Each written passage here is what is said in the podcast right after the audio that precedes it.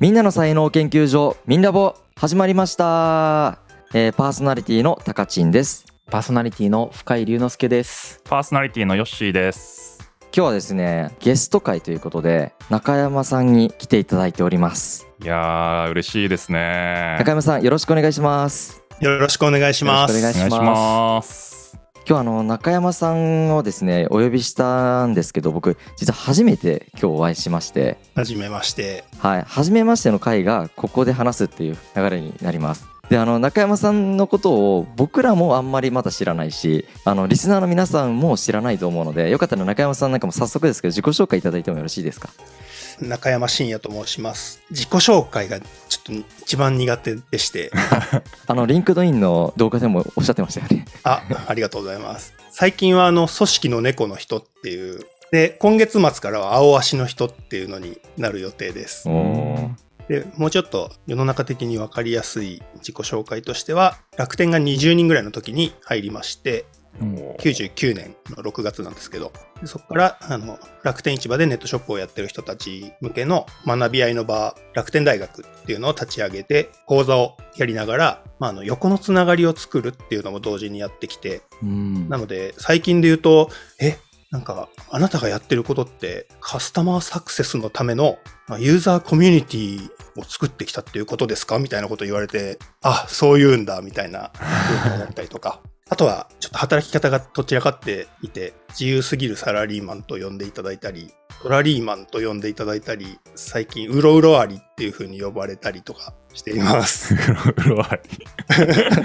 りいろいろいろんなことをされてらっしゃるってことなんですねあでも僕、あの、高知さんと、まあこうやってご縁で、1週間前ですけど、はいで、その後にミンラボをこう聞かせていただいて、はい僕、高知さんと同業なんじゃないかなって思いました。うーん。だから才能研究家って言ってもいいぐらいなんか喋ってることめっちゃ近いなって思いながら聞いてました。あでも僕も中山さんの本を読ませていただいててめっちゃ近いなって勝手ながら僕もなんか申し訳ない恐縮だなと思いながらすごい思ってましたもうなんか自分とすごい思考性が似すぎてあの今回中山さんをおつなぎいただいたのが小原さんという方なんですけどうん。もう多分僕いなくても勝手に話してくれれば絶対盛り上がるお二人だからって言われたんですようんうん。だから多分もうその感覚を感じていただいて多分ご紹介いただいてるんでそうですね。なんかそんなようなシンパシーを勝手に感じたのでそう言っていただいて嬉しいです僕もはい。めちゃくちゃ楽しみにしてきました。今日は本当によろしくお願いしますよろしくお願いします。お願いします。あのー僕がですねそもそも中山さんにまあご紹介いただいたきっかけが結構大きなきっかけがあってうん。でこれって何かっていうと僕最近あのサッカー漫画で「青足」っていうのにハマってるんですねうんで青足って何かっていうと中学サッカーやってたある少年がある監督に目をつけられてうんプロ直結のユースというチームで育成のところに来ないかって誘われてで彼がどんどん成長していくストーリーなの。うんううん。んでその成長していくストーリーの中でいろんななんかこう挫折があって成長があってみたいなとこがあるんだけど俺はその漫画を読んだ瞬間にもう震えたのね、なんでかっていうとうわ俺が言ってる才能論を一番わかりやすく漫画にしたものだったってなって。へへえそうなんだ。俺ずっと漫画で表現できたら一番簡単なんじゃないかなってずっと思ってたからうん。なんかもう書かれてたことに衝撃を受けてあよしもう俺が絶対青足の解説本書いてやるわってその時燃えてたの。ね そうなんだ。あアニメにもなってるんだ。そう。アニメから実は僕入ってネットフリックスで見て超面白いからやべ漫画買っちゃおうと思ってゴールデンウィークで全巻バッて買って全部読み切ったの。ねあ結構最近の話なんだね。あそうそう俺最近の話で、うん。でゴールデンウィークで読み切ってで小原さんとつい最近ツイッタースペースでこの「青橋って超面白いんですよ」って言ったらううんん。いやもう青橋について解説本の本を書いてる人がいるよって言われてうん。それ中山さんですって言われてうん。えいるんすかみたいな感じになってうんもう先書いちゃってる人がいたんだね。あもう先書いちゃってる人がいたからもうもう俺はもう満足なんだけどねそれでね あの青橋の魅力を伝えてくれる人がいたからうんすごいね。そんな偶然が。うんいや本当になんかね PR とかじゃなくて本当に感動したんだよねうーん。青足すごい漫画ですよね。いやすごいっすね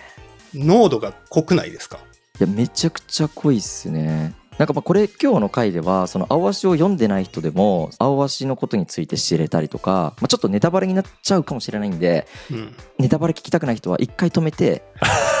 青足をざっくりあちょっと後でご紹介しようと思うんですけど中山さんの青足解説本を読んでいただいてはい。でもう一回このラジオに戻ってきたらまたさらに面白くなっちゃうからさらにね青足の漫画をさらに読むと3つを循環して多分楽しい回になっちゃうとうん。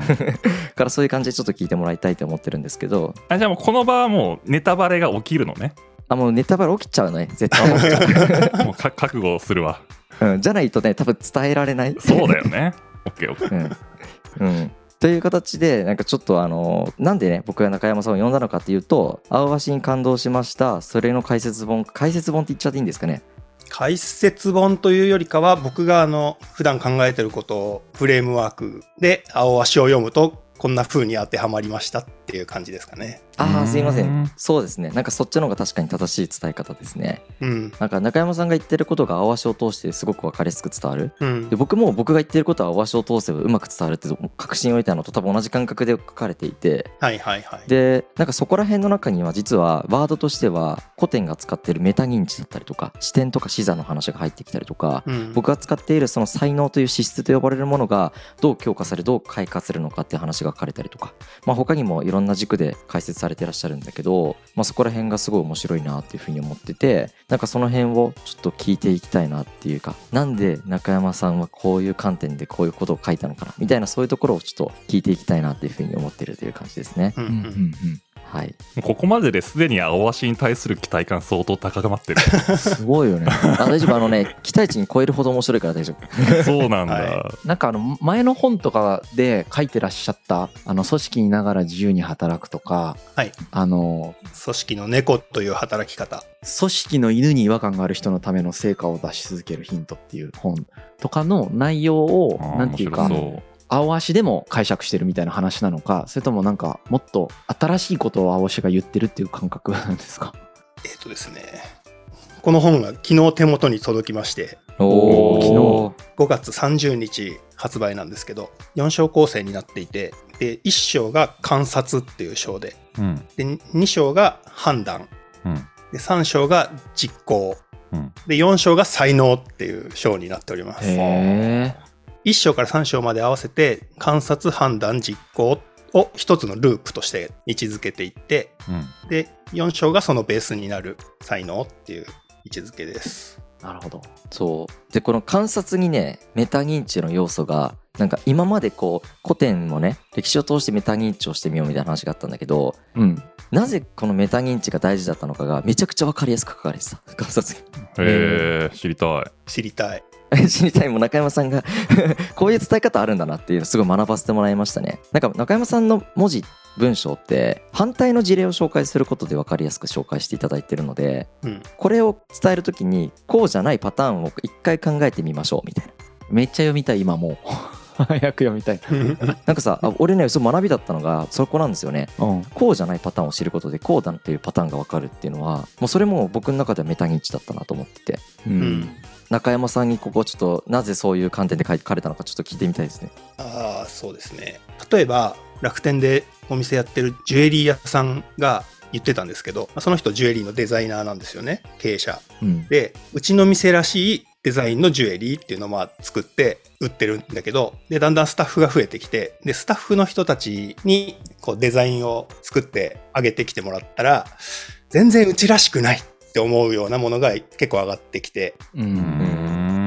うちのラインナップ見てたらこれはないのわかるでしょって言ってこう却下をするんだけどそういううちらしさってどうやって伝えたらいいのかっていう話うん。になりましてまあそのチーム作りっていう流れでで話してた時なんですけどでその時に話してたのがうちらしさっていうのは要はすでにあるデザインのものの集合でしかないので自分で見た時にこれはこういう理由でうちらしくないっていううちらしくない理由を言語化していけばだんだんこうゴルフの OB ラインみたいな感じの線が言語化された線として見えてくるはずなのでうちらしいものを考えるときはうちらしくないものっていうのを考えていくと、まあ、相対的にうちらしさが見えてきやすくなるのではみたいな、そういう考え方ですね。うん、でこれがなんか全てのね章でちゃんと全部その対比で書かれてるからなんかすごいスッと入ってきててなんか才能の伝え方もそこからもすごい分かったし、うん。まあ、あとやっぱ結構例えがすごい分かりやすくて視点とか、えっと、視座と視点と視野と視座視座そして最後視差というものがありますよね。なんかこれも地図を持って例えてくれていたんですけれどもすごいメタ認知を一瞬で分かりやすく説明したなっていうのがちょっと印象的だったんですよね。うんでこう中山さんが青足のサッカー本に出会った瞬間にどんな興奮を覚えてうわ僕の言ってることとここすごい伝えたかったポイントだよって一番最初に思ったポイントってどこだったんですかね？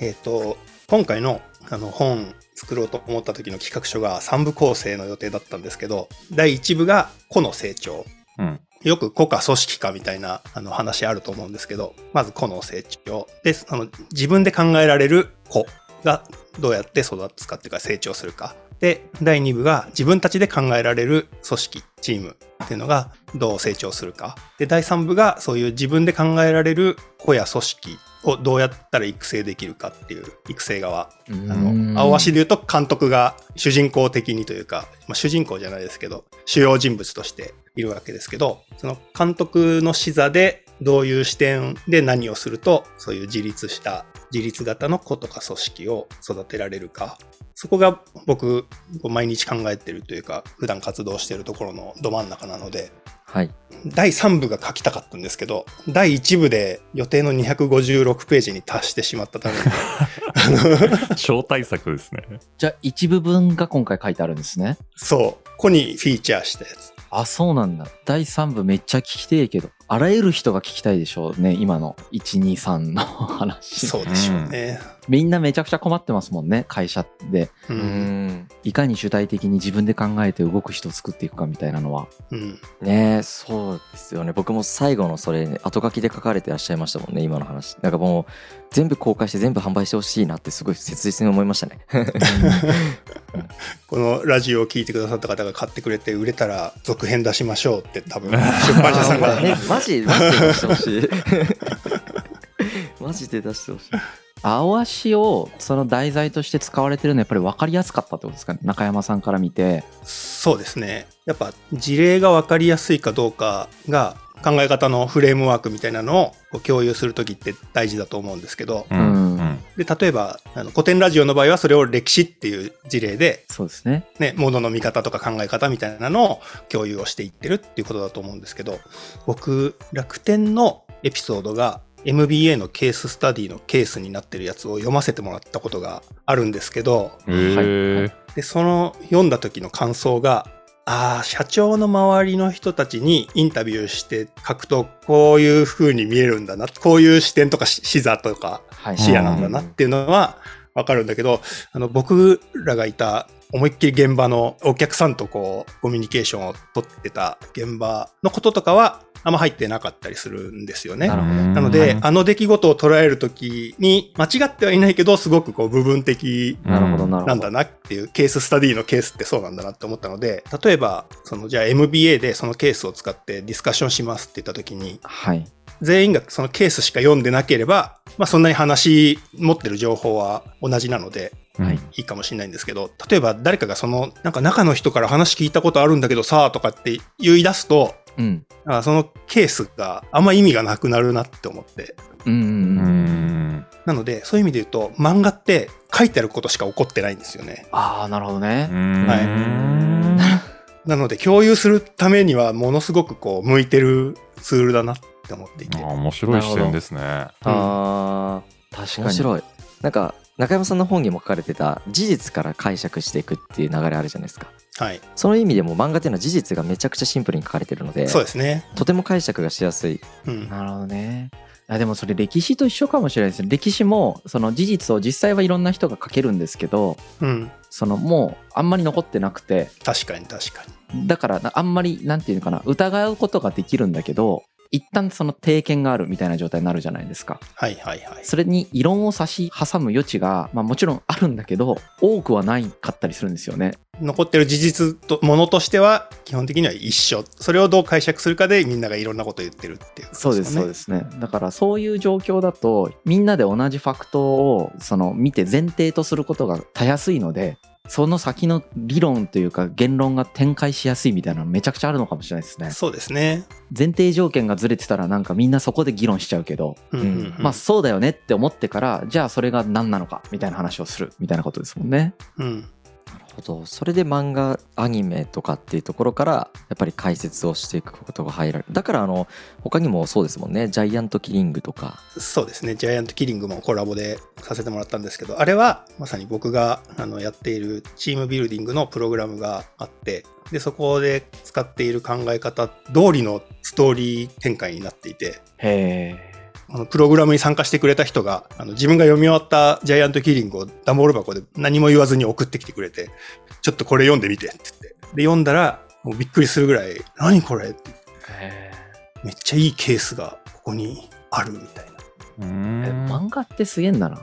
ちなみにジャイアントキリングもサッカー漫画です、あ、そうなんだ。うんたまたまですか。まあ僕がサッカー好きだっていうかやってたっていうこともあるんですけど、一個言えるのは、今のビジネスとか、まあビジネス以外もそうですけど、環境が変化が早くなっていて、まあいわゆる最近ブーカってみんな言ってますけど、うん。その同じことやっても同じ結果出ないみたいな、うん。で先どうなるかもわかんないし、コロナみたいなのに急になったりとかするし、うん。戦争とか急に起こったりするしみたいなうん。そういう環境で、その都度その都度どうやって判断して行動していけばいいんだろうかっていうのをちゃんと考えられないと、もうなんかどうにもならなくなってきたっていうのがあって、そういう意味で言うと、サッカーって野球とかに比べると分かりやすいかもしれないですけど、最初からブーカなんですよね。うんうん22人が入り乱れるカオスみたいな状態なので、うんポジションも決まってないし攻守のターンも表と裏があるわけでもないですし、なるほどねうん。スピード速いし、みたいな感じなので、サッカーと今の世の中が結構近づいているなっていう感じがするんですよねう。ーなるほどんその視点全然なかった。確かに。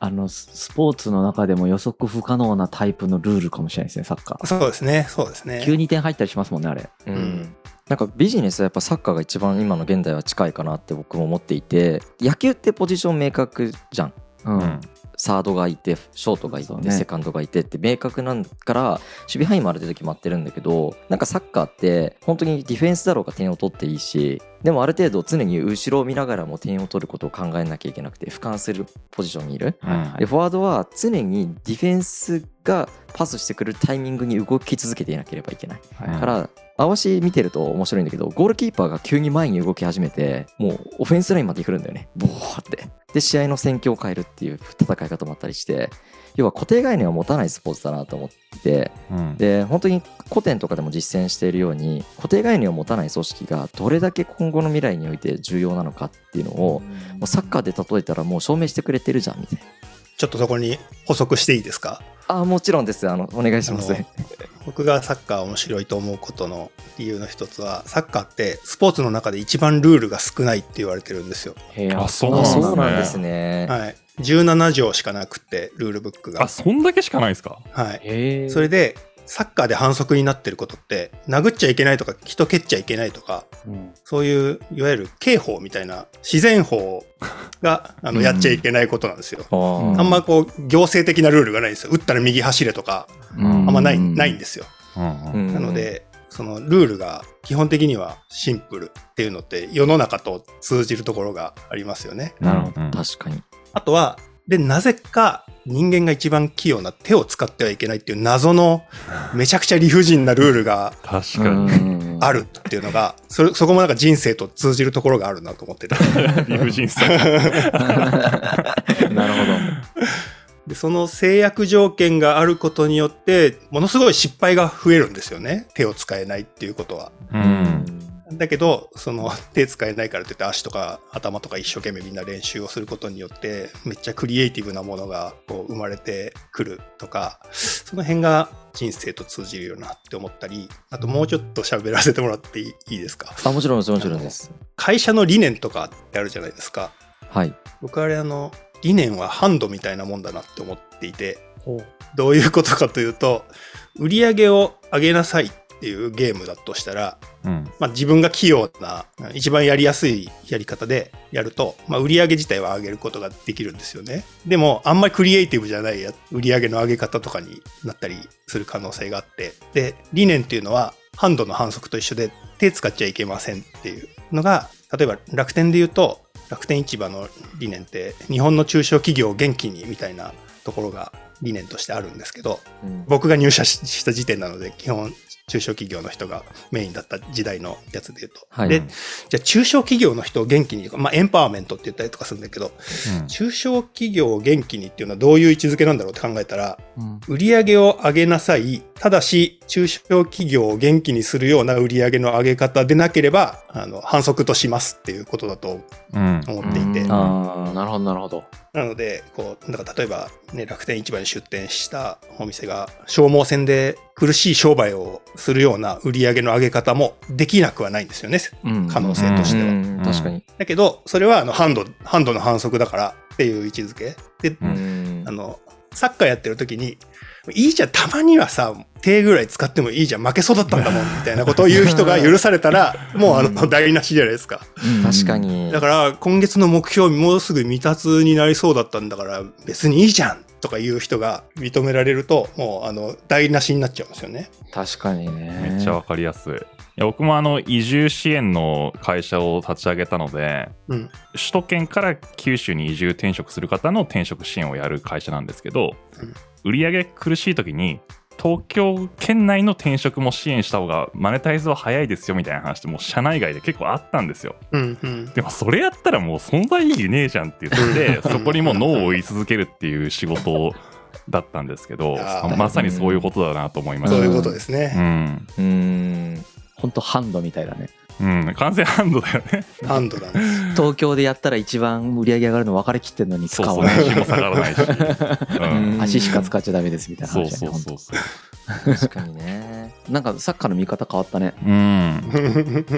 全然スポーツ見ないからあれだったけど。うん。なるほどな。えその漫画家の著者の方と知り合いではないんですか？中山さんは。違います。あそうなんですね。はあ。はい。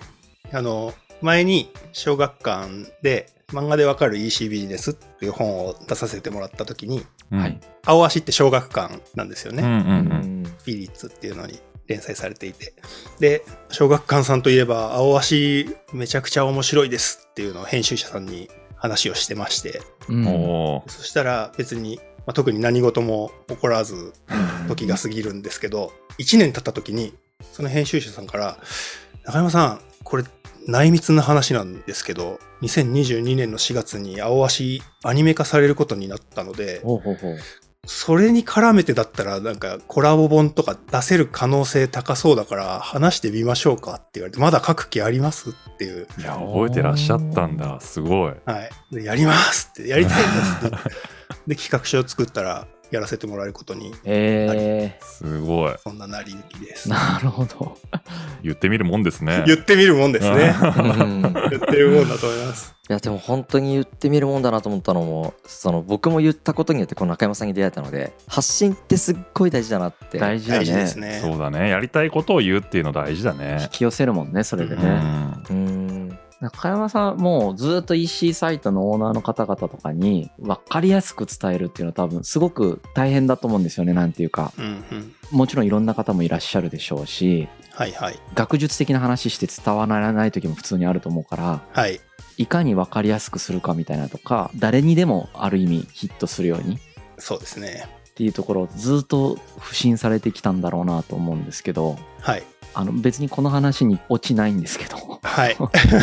僕ねあまあ今までの話の中でも中山さんの分かりやすさ話の分かりやすさすごい出てたと思うんだけど一番最初お会いして一緒になんかあのコロナ前に飲み会した時でそんなになんていうか本当雑談しかしてないからうん。あのその時まだ分からなかったんだけどあの後になんかツイッターでつながって中山さんがあのツイッターの投稿するんだよねうん。あれがなんかねすごいんだわ。あれなんかあれはねどうやったら伝えれるか分からないんだけど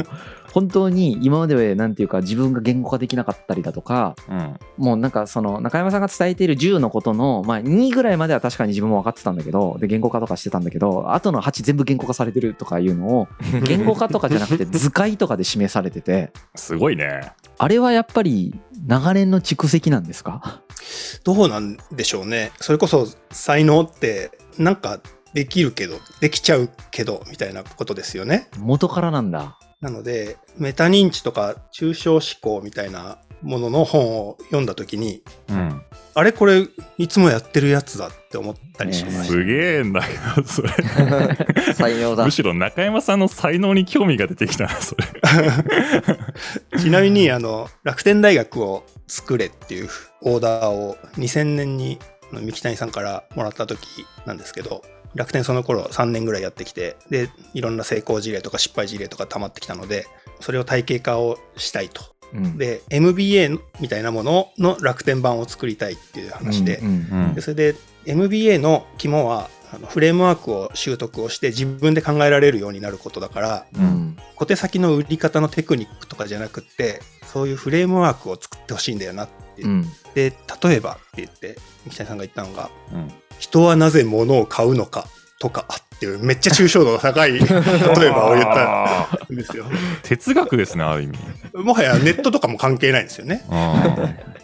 でその時僕まだ26歳とかでうん。入社して半年しか経ってなくてうん。それこそネットのことも商売のこともよく分かってないみたいな。ーおーそんな状態で。そこから講座を3週間後に始めるのでよろしくっていうパスを受けましてうん。でそこから考え始めたんですけどうん。できるだけ普遍性高く作っておくと直さなくても良くなるじゃないですか。うんうんあとうん。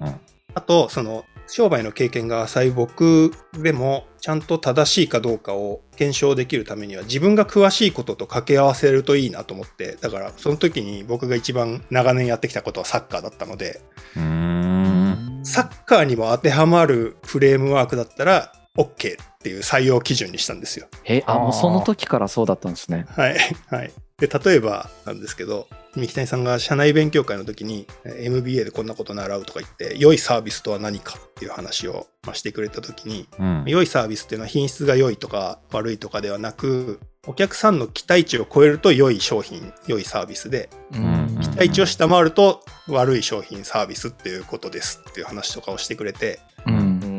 で、それで、なるほどなって思う思って、サッカーに置き換えるとって考えたんですよね。それで、うん。フェイントってそういうことだなって思って、うん。